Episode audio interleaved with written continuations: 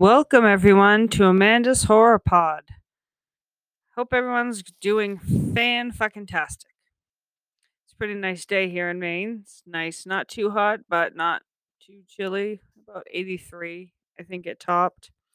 Anywho, nobody cares about that. I certainly don't. I want to get right into this because we have an my guest and I had an amazing conversation. And so most of this episode is just going to be the conversation because it was very long and very important information.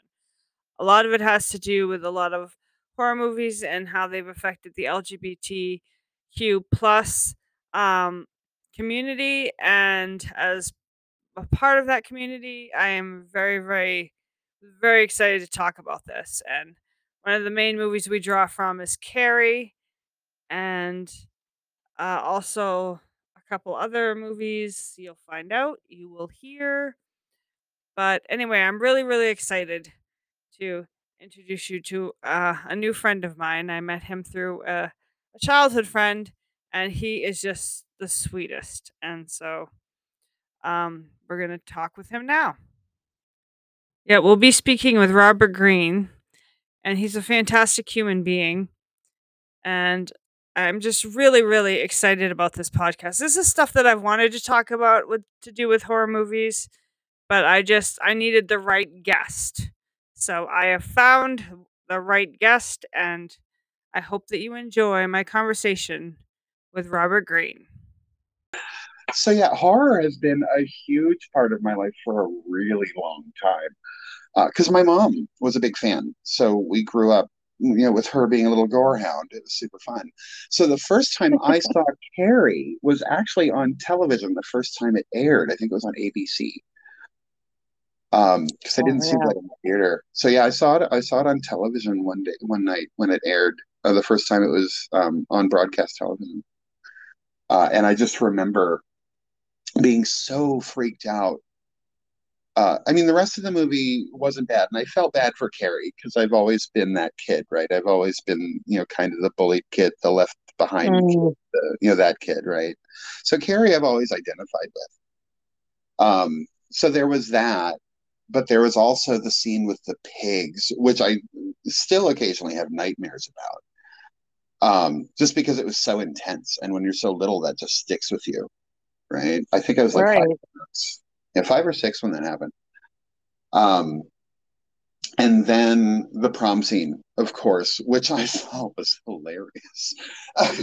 Just like so did I. Get it? You know, she like all of those people deserved it. I felt so. I, I was. I felt good for her. I'm like, please get that revenge, right? But then her mom freaked me out, and the the, the part Piper Laurie. Oh man, I, she was nominated for an Oscar for that shit. Yes, please give it to her. Yes, yeah.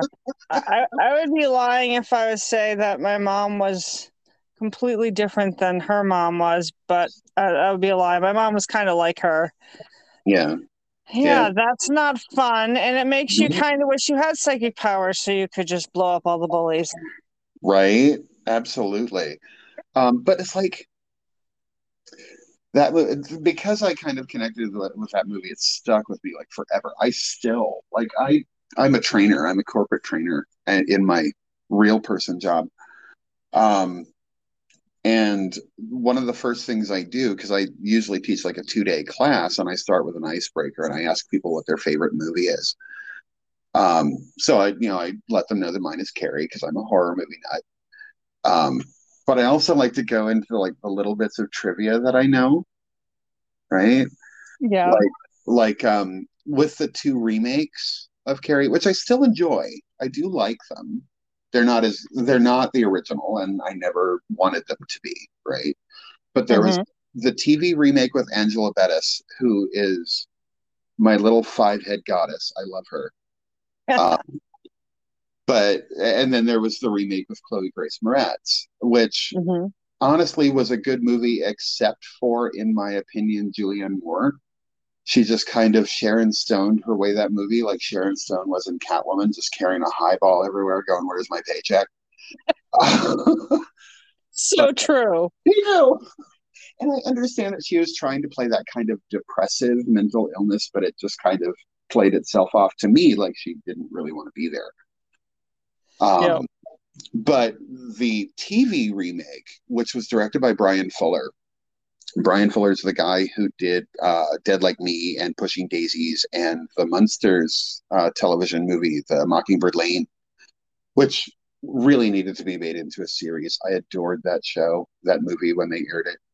But he wanted to make Carrie into a series. So the TV remake was a pilot. Right? Oh, Yeah. I didn't But- know that. Yeah. So but the thing was that it was going to be where Carrie was trying to find all of her half brothers and sisters because it turned out her dad was still alive. Because you know they changed the ending and she was still alive and she went off with Sue Snell. yeah. Oh, yeah. Yeah. So they intended for the series to be her going, you know, and you know, dealing with like law enforcement, kind of like the people like that were hunting um the kid in Firestarter. It was going to deal with those folks. hmm Um, so there was that and finding Your half brothers and so on. But they couldn't really make it work as like extended format, right? So they took that seed of Carrie and turned it into heroes. Oh, I see. Yeah, so we so we at least got superpowers out of it. It just wasn't related to anything Stephen King. I tend to like Stephen King's books better than his movies, which is strange to say to some, but it's the truth for me. Mm, It depends on the movie because I know the the last two It films because they changed so much. They were really their own thing. I enjoyed them, but I didn't really Yes, yes. King, right? Um, The Shining, I liked the book better. yes, I mean he has that infamous feud with Stanley Kubrick over that. I am an insufferable Yeah. know-it-all, by the way. That's great. That's perfect because I, I, I thought I was, ins- I'm insufferable in other ways. So hey, we'll both be insufferable together. Right. I'm an insufferable bitchy whiner. That's fine. I am also a professional complainer. It's totally cool. Uh, We're all going to die. There's not enough pot in the world. Oh, there's not enough time in front of me at the moment, which sucks. Um, but I'm working on it. Uh, but Stephen King, like his books are hit or miss. Like I really enjoyed the Castle Rock books; those are all wonderful. Oh, Um, they are. they are. But with Stephen King, what kills me is his endings every time. And everybody has talked about this. Everybody and their mother knows that Stephen King cannot end a book to save his life. the last one uh, that he ended well, pretty much the only one that he ended well, was Doctor Sleep. I don't know. I. I, I don't agree. I, I know a lot of his endings are depressing, but I, I don't think his endings are necessarily bad. See, here's the thing. Let's look at it. Right? It, Okay. Be, it is my favorite novel by Stephen King because again, it deals with those bullied kids and dealing Right. with fears, right, and externalizing those fears. Um, but it honestly should have ended the minute they left the sewer. I didn't need a hundred pages of a dude trying to teach his, you know, comatose wife how to ride a bike again. I didn't need that. End the I- book there. I forgot all about that. Yeah, yeah. That's Yeah. right. So it Stephen King does have an issue with endings. A lot of them are okay, and I don't really give them a lot of thought. But then there's the ones like it that kill me. Just stop it. Just stop. right? But um, but now Carrie as a whole, as kind of this, she's become this kind of cultural zeitgeist, right? She just the character of Carrie, not necessarily even the plot, just the character, because that's all you need. Um, you've got so many horror movies dealing with the bullied person as this kind of unintentional villain, Right. right? Right. She didn't intend to be a villain. All she wanted was to be liked and treated well by her mother and the people at school. That's all she needed, but she didn't get it. And that, and honestly, bucket of blood over your head in front of the entire school. And because of Schadenfreude, because she's been bullied for so long, she can't tell who's laughing because they're nervous or who's Right. making fun of her. It's just Um, it's everything is another trauma to her too, you know. Yeah, I kind of wish in any of the movies, right? I kind of wish that they'd left in what happened in the book, but I know that Uh, De Palma wanted a single shot of the prom scene, right? Of the of mm-hmm. the bucket scene. Um, and some of the others tried to recreate that as well. But in the book, what I really liked was she got out of the gym. She left. She went to go cope with her feelings and was going to run home to mom. But then she realized, oh shit, no, I'm pissed. Yeah. And went back in deliberately to murder yeah. the entire school. Um, which I know that if you're tr- portraying her as um, sympathetic, which we we typically do, um, I know that if you're doing that, you don't want her to take that turn, right? That that direct turn into villainy. So right. having it stay where she's just utterly shocked, and then nope, this ain't happening. None of you are getting away from me now. That works. Yeah, no, I to- I totally agree. Uh, although I will say, I-, I think no matter what she did, I don't think I would have saw her as a villain because her life was completely insane. Her not just her, her mm-hmm. home life, her school life, it was nuts. Yeah, it was entirely crazy. That that girl was a walking just target for everyone, and it was so sad. Um, and and I can only imagine what would have happened if they'd updated the character to be LGBTQIA, right? Right, right. Because um, at that point in the 70s, that would have been extra harsh. They couldn't have written her as a gay character. A lot of people see her, or they read her as LGBTQ now, right?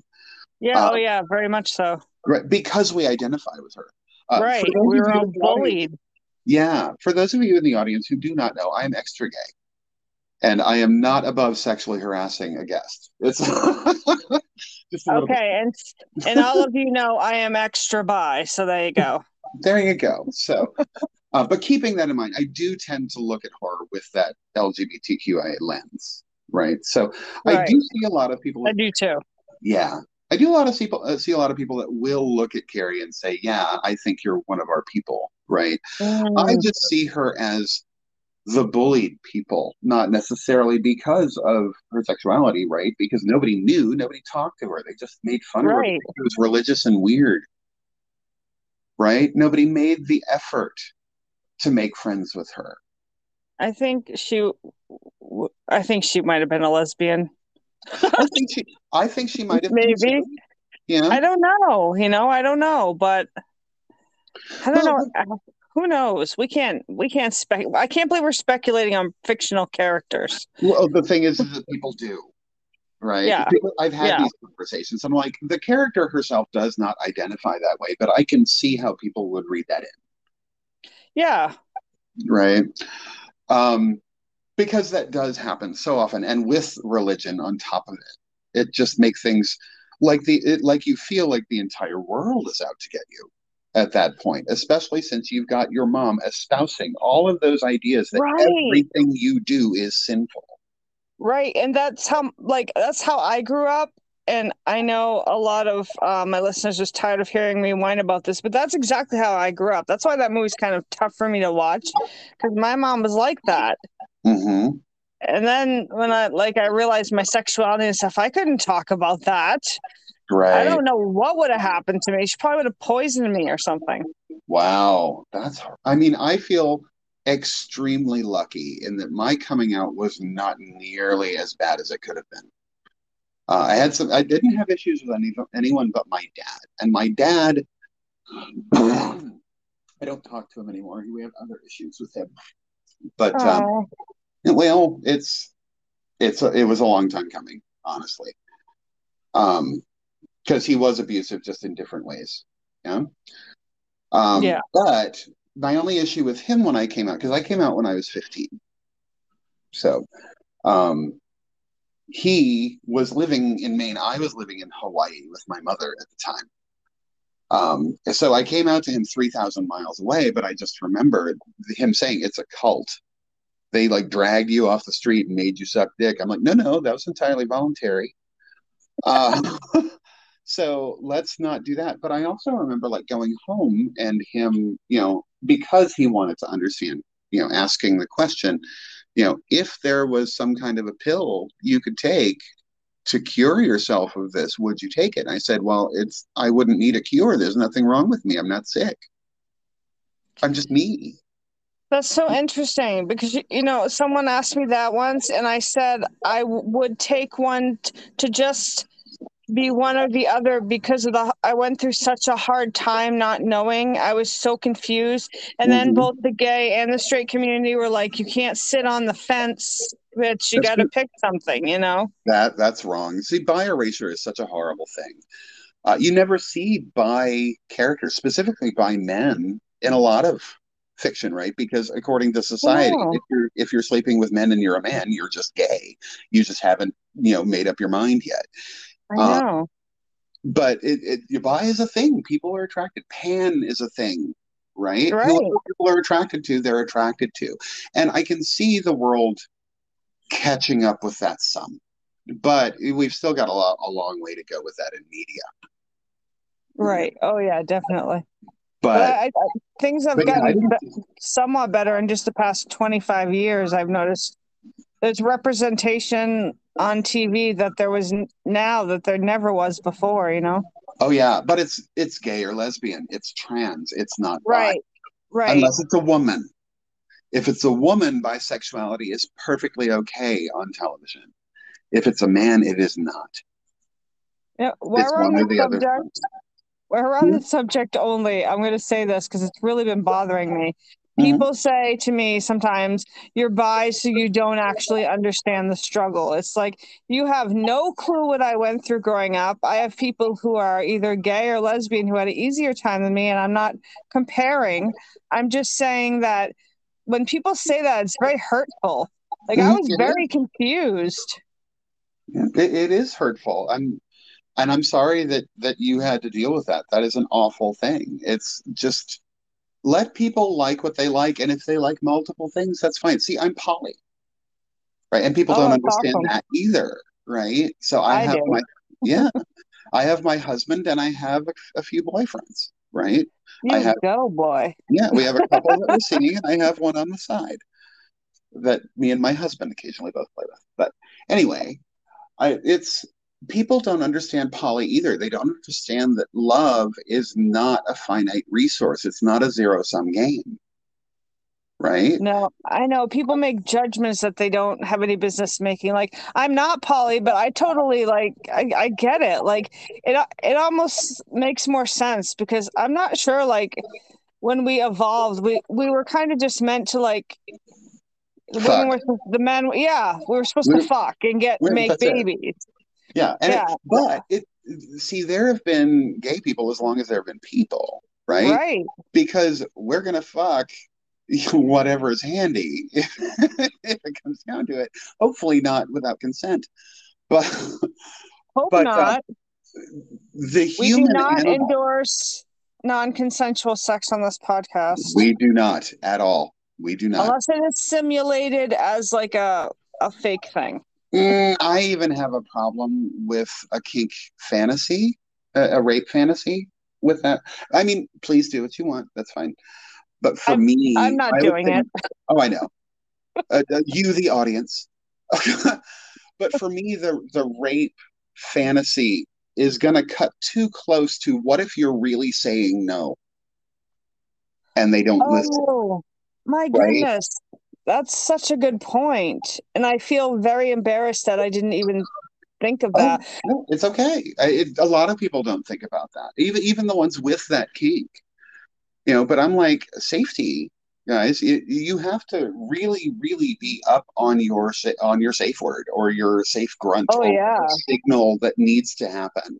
And those of you who are the tops in that kind of fantasy need to be aware of those things and pay attention to those things. Because I have heard stories of those things going too far, but the person doesn't necessarily consider it to be an assault because they asked for it. They just couldn't stop it. Oh, Right? that's so uh, that's so hard. Oh man. Yeah. That's So, a I tough mean- one. If you can do it real carefully, fine. You know, play that power fantasy because that's what rape is. It's not about the sex, it's about the power. Um, but Okay, well I, I, very, I very take back what I said then because you're right. That is too close. I, I guess if you have a very trusted partner, like you could do whatever. But yeah, that's a hard one. Yeah, yeah. It again, it's it's that line for me. That's my boundary in terms of it. But others, if they have their own boundary, that's fine too. And some people enjoy the complete giving up of control. Right? They don't. Yeah, that's true. So you know, however they want to play it, as long as they're relatively safe and sane about it, please do. Right? Yeah. Just for me, that's a line. Yeah, yeah I like. I don't. I want to say I I don't have any lines with John, but I don't think I do. I think we just do whatever we want. We just don't. But we've been together twenty something years, and we just don't. You know, it's just it. Nothing is. You know, our communication is really good, and yeah. Oh man, his family listens to this, so this is going to be a great conversation at Thanksgiving. You're welcome. Thank you so much. But, but no, um, it's a good conversation to have because you know what? Everybody in this country, especially in this country, is so damn prudish. Yeah. Yeah. And I think that was part of the problem with being LGBT is uh, plus is people were just like, yeah, we don't want to hear about anything sexual, even your sexual preference. Yeah. But see, here's the thing, and I know we're getting totally away from horror at this point, so we'll have to go back. Uh, but first off, I do want to say, yeah, first off, I do want to say that the, the human animal is not meant to be monogamous. We we can see that in just human behavior, right? Uh, that's right. why people cheat because they get bored with the partner they're with. You know, unless there's really good communication, you're not going to keep that monogamous relationship really solid all the time, right? So, I think I got really lucky, but I, I do agree. I most couples I see, I feel that's true, but I think I got really lucky. I think uh, mm-hmm. I think my relationship is really rare. Yeah, yeah, and that's the, again, if monogamy works for everyone, that's cool.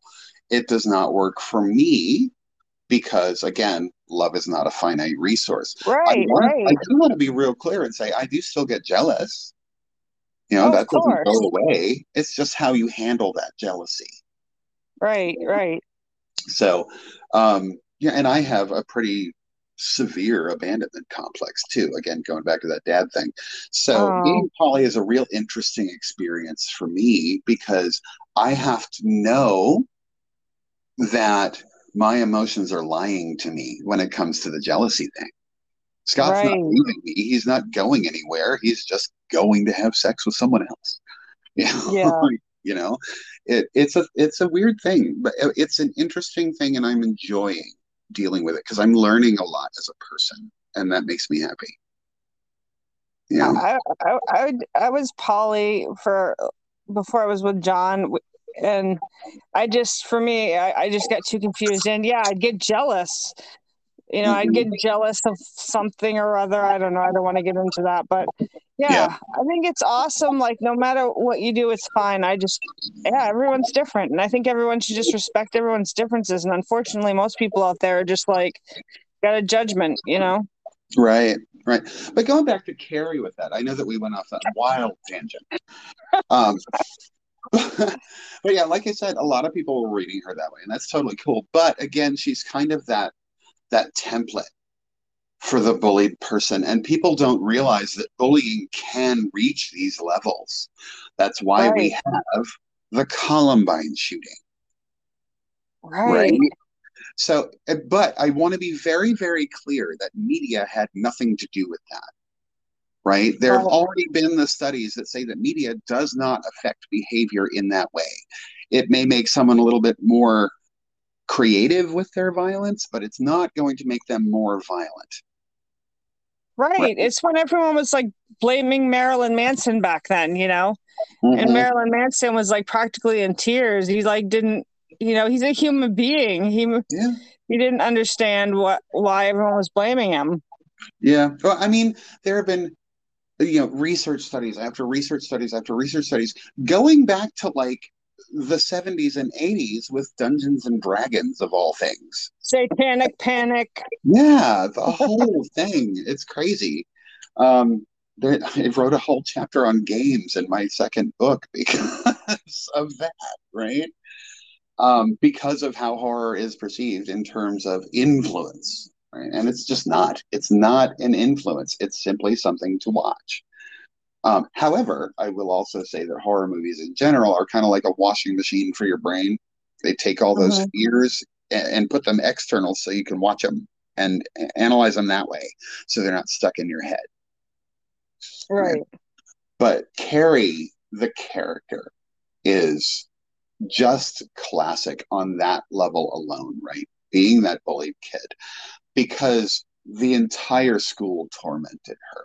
Her mother tormented her. Her mother tormented her from birth because she didn't want her, Right. right? You know, he took me and I liked it, you know, that whole thing. Yeah. It, it's great that you say she's a gift now, but you're also telling her that she never should have been born. Right. right? Because you didn't want to have sex. I'm sorry that you thought your baby was a cancer of the woman parts, but you know what? You got a kid now. you know? That And- weird, like making her feel filthy and disgusting all the time for just Mhm. being so Just awful. existing. And I'm sorry. I'm so sorry. But if a person at the age of 16 does not know what their period is, there is a failing on multiple levels. Right? There's a failing of Carrie's mother, who refused to talk about it. First the blood, then the boys, right? The dogs come sniffing, right? Right. And then there's the school and the school board, who in that point in 1970s, in the 70s, probably may have had a big argument as to whether or not sex education belonged in the school. Right? Because sex education was a relatively new thing. Health class had been happening, but it was split up with boys and girls. And girls learned totally one thing, and boys learned how to be assholes. Uh, you know, you know fortunately, when I went to school, you know, health class was integrated, and I learned how a period worked. Right? I learned how you know a woman undergoes those monthly, you know, shedding of the uterine lining. I know all about that with the hormones and everything. So I'm I'm one of those guys that, you know, if I can, I'll carry a fucking tampon in case somebody needs it. That's awesome. See, I, I wasn't allowed to go to sex ed because my mom was religious. So, Mm, and then she didn't tell me about periods. So I just, I didn't have Carrie's experience. I knew something was going to happen, but I didn't. It was kind of scary when it did happen because I didn't know the reasons. Right. You learned on the street. That's never Yeah. where you want to learn that stuff. Yeah. I learned that shit on the street, yo. yep. Yep. Not Sesame Street, I'll tell you that much. Uh,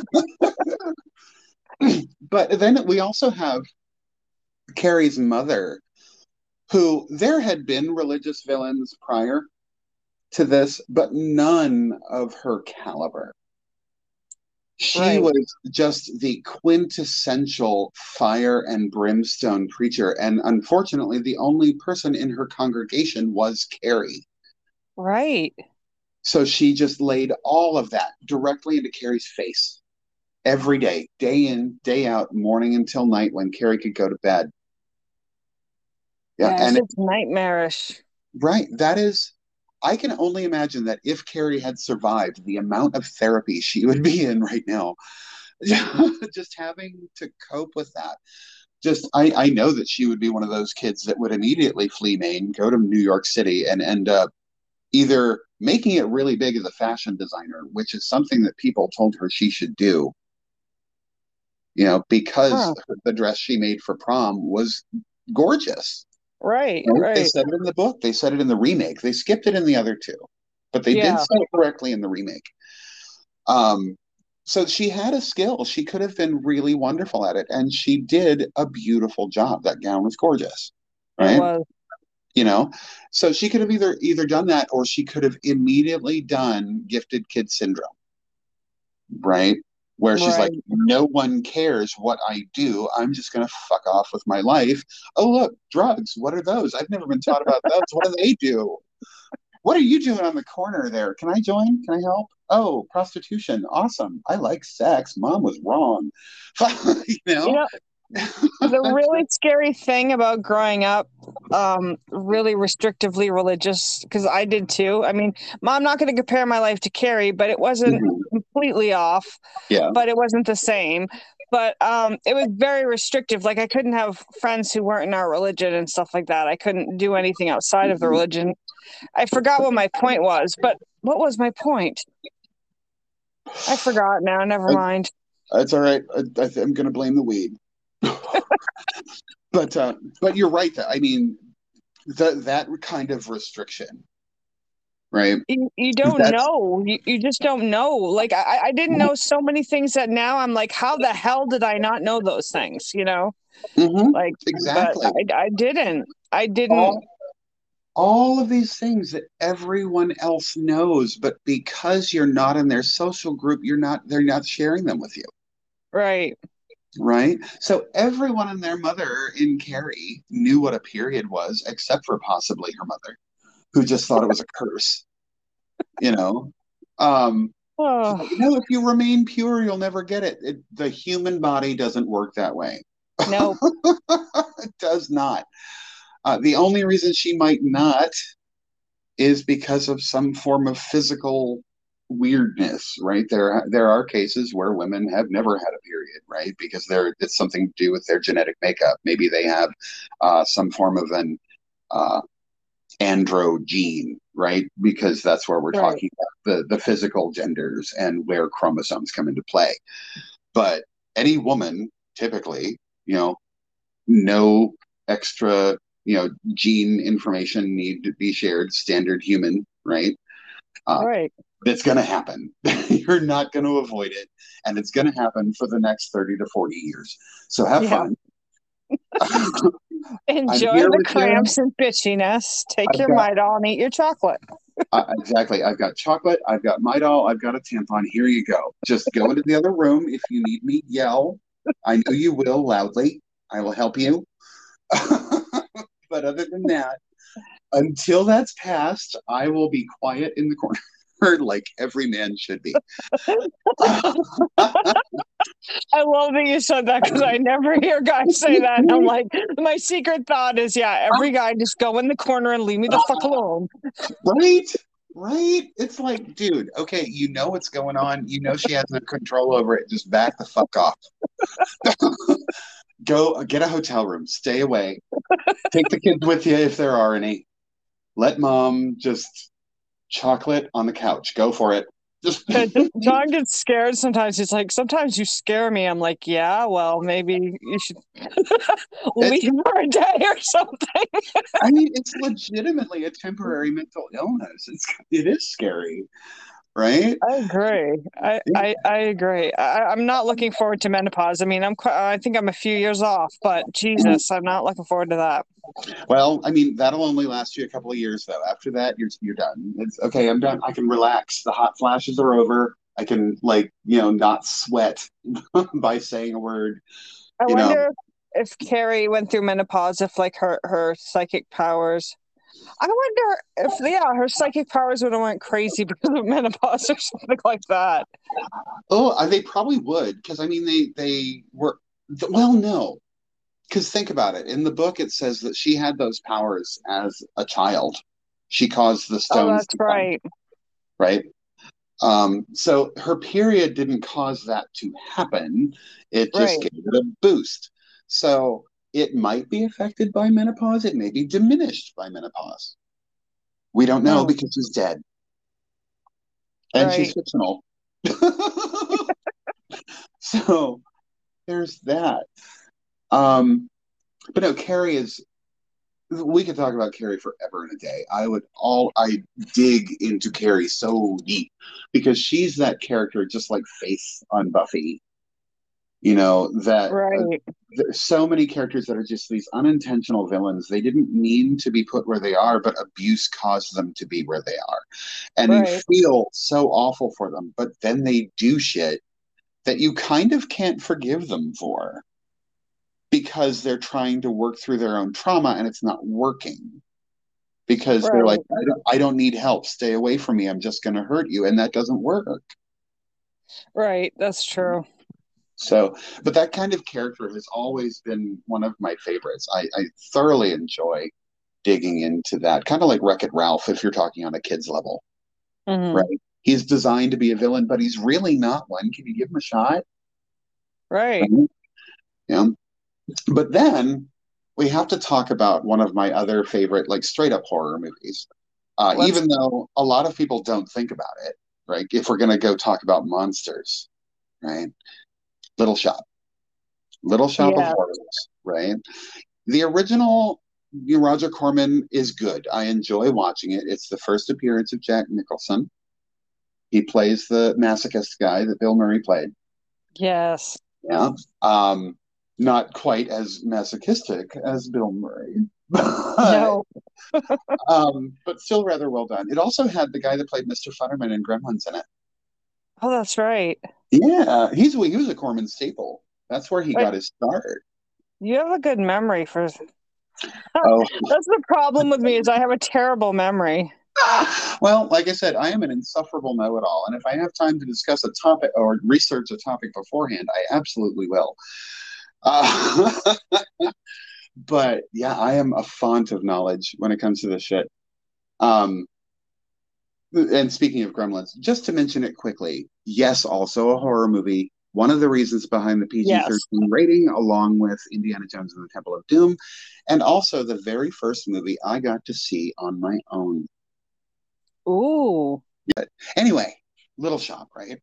So it's a musical, of course. The the one because I got to go the, when this came out when I was 13, I saw it six times in the theater. That was my fucking paper route money every week. I'm going to see this movie, right? Because one, it was made by Frank Oz from the Muppets, and the Muppets have a near and dear place in my heart, Oh, yeah. right? Uh, like when Jim Henson died, I was a wreck. It was like I'd lost my favorite aunt. Yeah.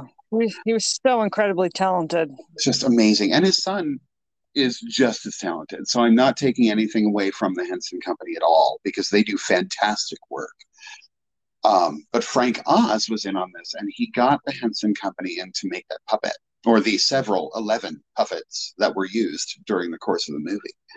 But second, I am a sucker for a man eating plant. I like my favorite movie monster is um like Creature from the Black Lagoon with uh, uh with Audrey 2 just kind of edging him out there about at the same level. Audrey 2 only because he could sing, right? Just edging him out just a little bit. Um but my favorite movie monster type is the man-eating shark. Not man-eating shark, man-eating plant. Peh. Man-eating shark is just because we're talking about Jaws. Um, but no, like Little Shop of Horrors, Dinner with Adele, The Ruins. Oh my God, The Ruins wrecked me. Right? Just Yeah. one of the most fantastic and invasive and horrific depictions of the man-eating plant in cinema history, and people do not Yeah. movie enough credit. Um, That's true. you know, but when it comes to Little Shop, right? I'm 13. This is my favorite movie in the world because I can now sing along with a horror movie. and fucking Audrey 2 is this classic, it's giving you this classic Faustian bargain, Mhm. right? I will give you all the things you want or could ever desire as long as you feed me. Oh, but this is what I eat. right? And the song "Feed Me, Get It." it it's actually "Feed Me" parentheses Get It. Right? That's the name of the song. That song, you see a switch flip in Rick Moranis. He was Oh, amazing. yeah. Oh, amazing as Seymour in that film. Mostly because people do see him as that dork, but they don't see him as an angry dork. Nope. So feed me, get it. When he gets to that part where it's like, there must be someone you can 86 real quiet like and get me some lunch, right? and start t- singing about who could it be, right? What am I going to give you if you feed me this? Oh, you want Audrey? Well, you've got a little stumbling block there. Oh, Orin Scrivello, DDS. Sorry, doctor. Sorry, doctor. Um, he's in the way. If you want Audrey, all you have to do is get him out of the way, and I need to eat. So do it. Right? Right. That was my first I I had known about Faust before then because again, horror hound forever. Right. I used to do like I did one of my first real big in-depth book reports on Dracula. Right. So Mhm. you know, I'd known about Faust and I knew about that kind of bargain, right? I knew that something like that was kind of included in Rosemary's Baby, right? Between the husband and Satan, which is why Rosemary ended up where she was. So the Faustian bargain always really intrigued me. It's like, what do you, what is so important to you that you're going to sell your legit soul, right? So now I could see it in action with this film, and you saw it build right? Just from that first from that first song, uh, you know, where that where you're talking about how horrific life is in Skid Row and how everybody wants to get out, and then he's talking about how he found the plan, which is this cute doo-wop number that I just Yeah. absolutely love, I right? love it too. And then it's time for the first feeding, Yeah. and he's singing "Grow for Me," and it's like, okay, I've done all of these things. Why aren't you growing? You're frustrating me. And then that fucking manipulative little fucking plant, that adorable little fucking asshole. Right? Totally. like, okay, blue. Nope, I'm going to get you to feed me. If I have to play dead to do it, I'm going to do it. Right? Yeah. It's totally an act. like, I don't even think the plant's really a plant.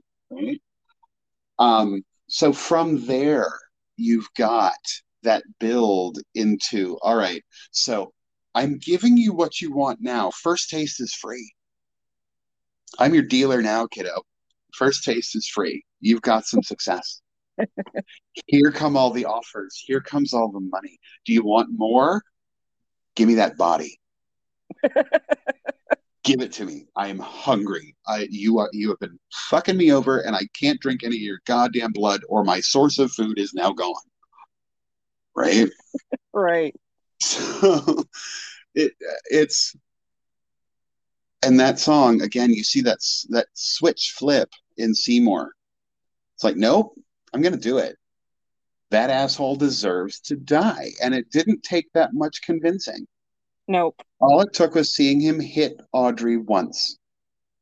He knew she did it. He knew he'd hit her before, but he never saw her do it. Saw him do it. This time he did, Yeah. And it broke him. A little Yep. temporarily, right? Broke him to the point where, like, yeah, I'll go ahead and commit murder for you.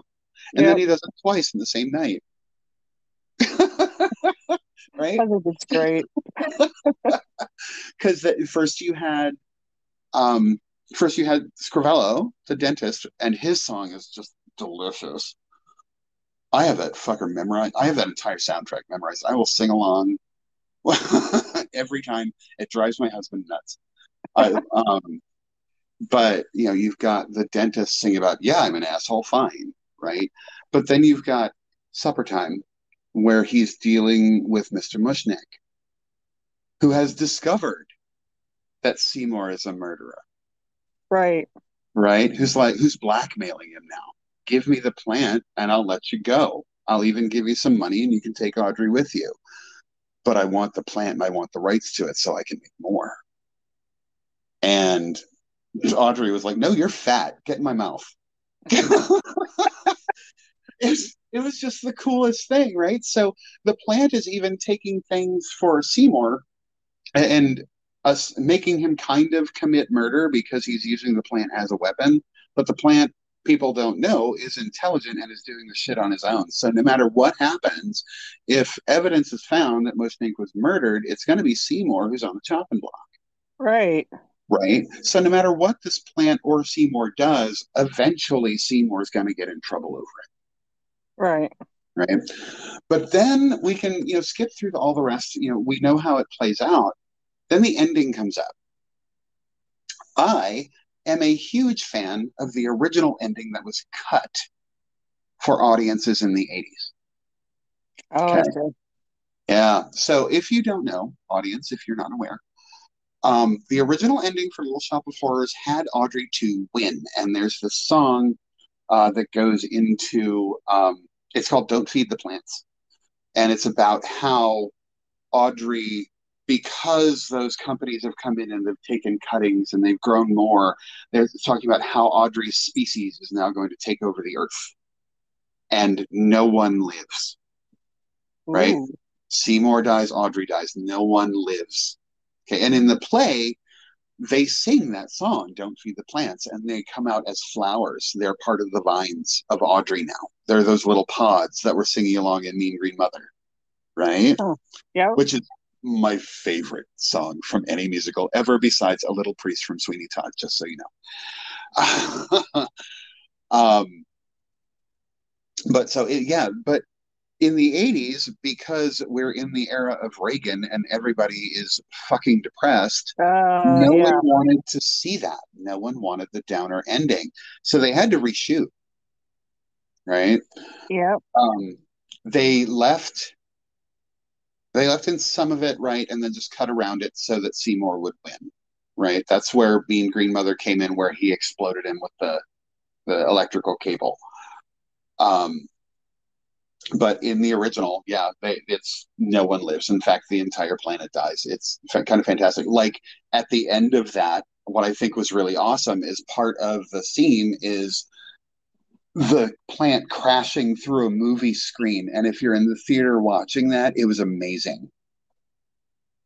Right? That Just what is coming out at you. It's just oh. Um, so I, I I was really glad that they remastered that ending. Um, Yeah. uh, Kind of makes put it you on wonder if they were thinking about like the HIV epidemic because in the 80s it was Reagan and HIV, you know, and AIDS. It it was awful. Well, I, uh, part- that might have been part of it, but because sex wasn't a big part of this movie, I can't really take that view of that. Just everything in the world, baseline depression, I can take, Yeah. Yeah. right? But if you're talking about HIV, you're looking at movies like The Fly with the Jeff Goldblum, Oh yeah. Yeah. right? Anything body horror is going to be more the HIV type stuff.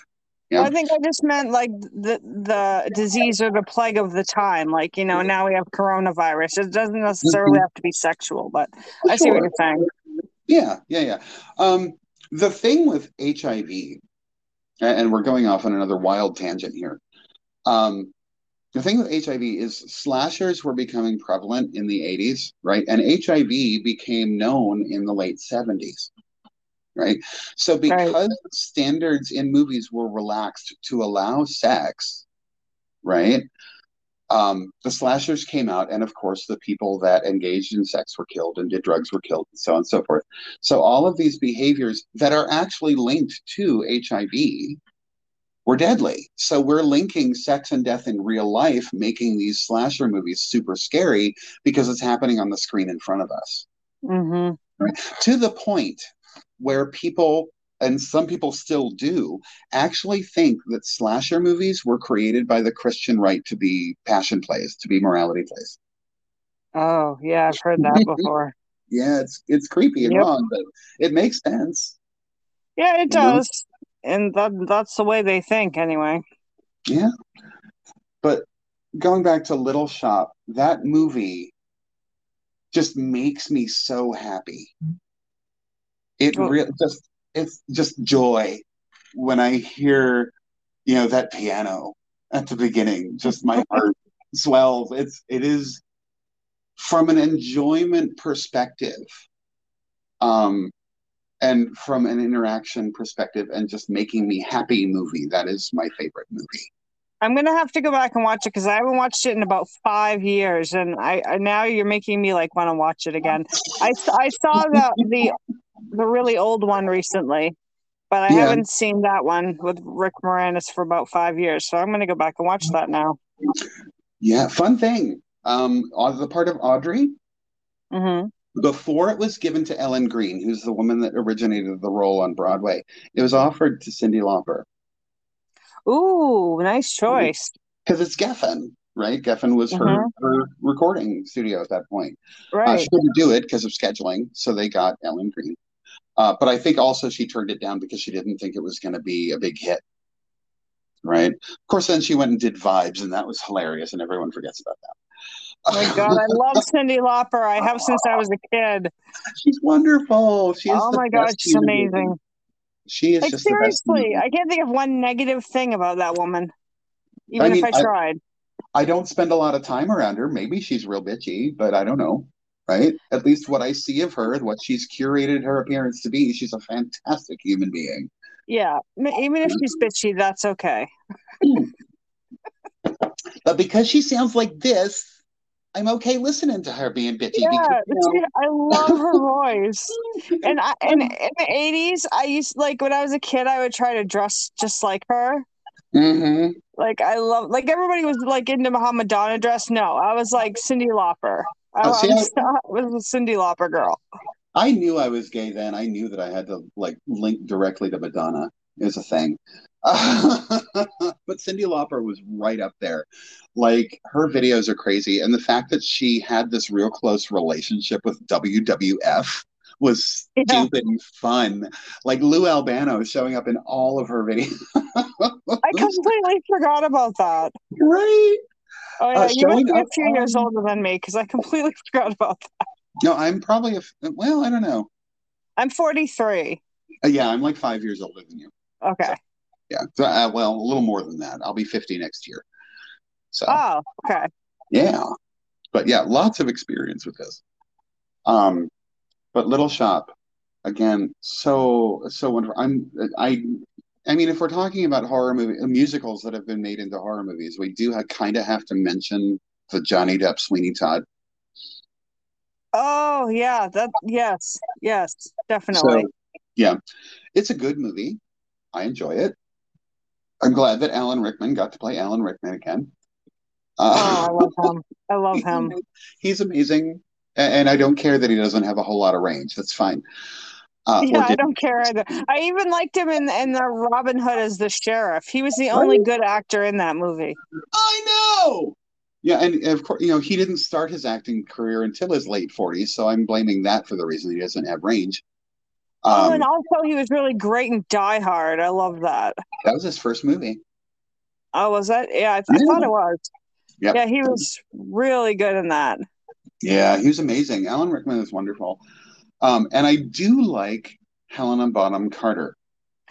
yes, yes. I kind of adore her, even when she's in something that Tim Burton is directing. Uh, but she was married to him, so I suppose I have to deal with that. But no, the the Johnny Depp, Tim Burton, um, Helena Bonham Carter thing. I'm like, whose dick is in whose mouth? Because I'm pretty sure it's Helena's dick. The two of you are just following along. Um, oh boy, yeah. Who knows? but I'm like, please cast someone else. I enjoy your movies. I'd like to enjoy them more with different actors. Uh, but Sweeney Todd, Sweeney Todd is like my second favorite Broadway show because it's horror, right? Because Right. it's, it's very much the Victorian equivalent of Soylent Green. Um, you know, because they're taking their their victims and making them into meat pies, and nobody's nobody's the wiser, right? But there are a few things about that film that really, really bothered me from a style choice from on Burton's part, okay, and on Depp's part. For me, because I grew up, because my grandpa was very big on the nightly VHS rental because there are five children in the house and they all need to shut the fuck up. Actually, more than that, because we were living with our grandparents, and the aunts and uncles and cousins would visit every day too. Oh, Um, Yeah, so the V the VHS player got a huge workout when Grandpa got home from work. Um, but Sweeney Todd was one of them.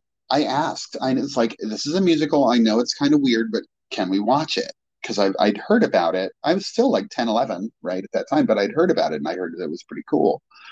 Uh, and I liked Angela Lansbury from Bedknobs and Broomsticks. right. So he would rent that, and I thought it was it hurt my ears a little. That recording of that show does hurt your ears a little bit because it's real high pitched in that in the screechy tones in it. Um, but there's that overture that plays, and there's the tale of Sweeney Todd that opens the show, and you know has the breaks and so on. That song, the tale of Sweeney Todd, did not appear anywhere in that movie anywhere Huh. at all.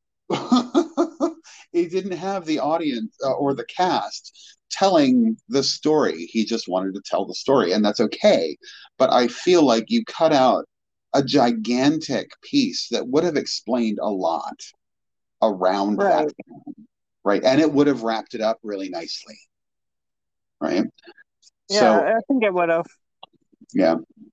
And then the other thing that I did not care for, uh, first off, we all know Helena Bonham Carter cannot sing.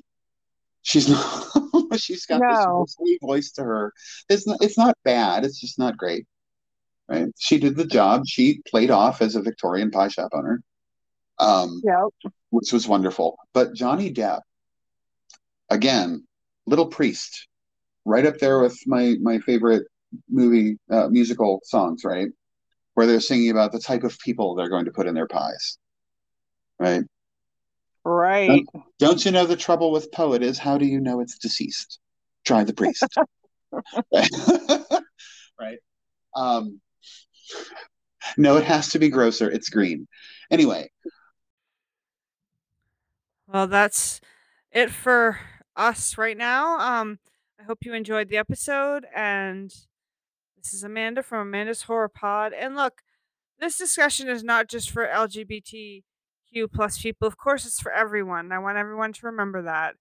And if you need uh, to reach out or you want to reach out for any reason, you can email me at Amanda's Horror at outlook.com. Very simple email, Amanda's Horror at outlook.com. Or you can find me on Instagram at Lady Amanda Mae. This May is spelled M A E. I don't know why everyone always gets that wrong, but I feel the need to uh, shout that out there. And if you're having trouble with issues in life and you need someone to talk to, there is a lot of online therapists now you can talk to. And just be kind to yourself. And remember, there's always someone out there who cares. We care. I care. My guests care. Just remember that, okay? All right. Take care, everyone. Bye bye.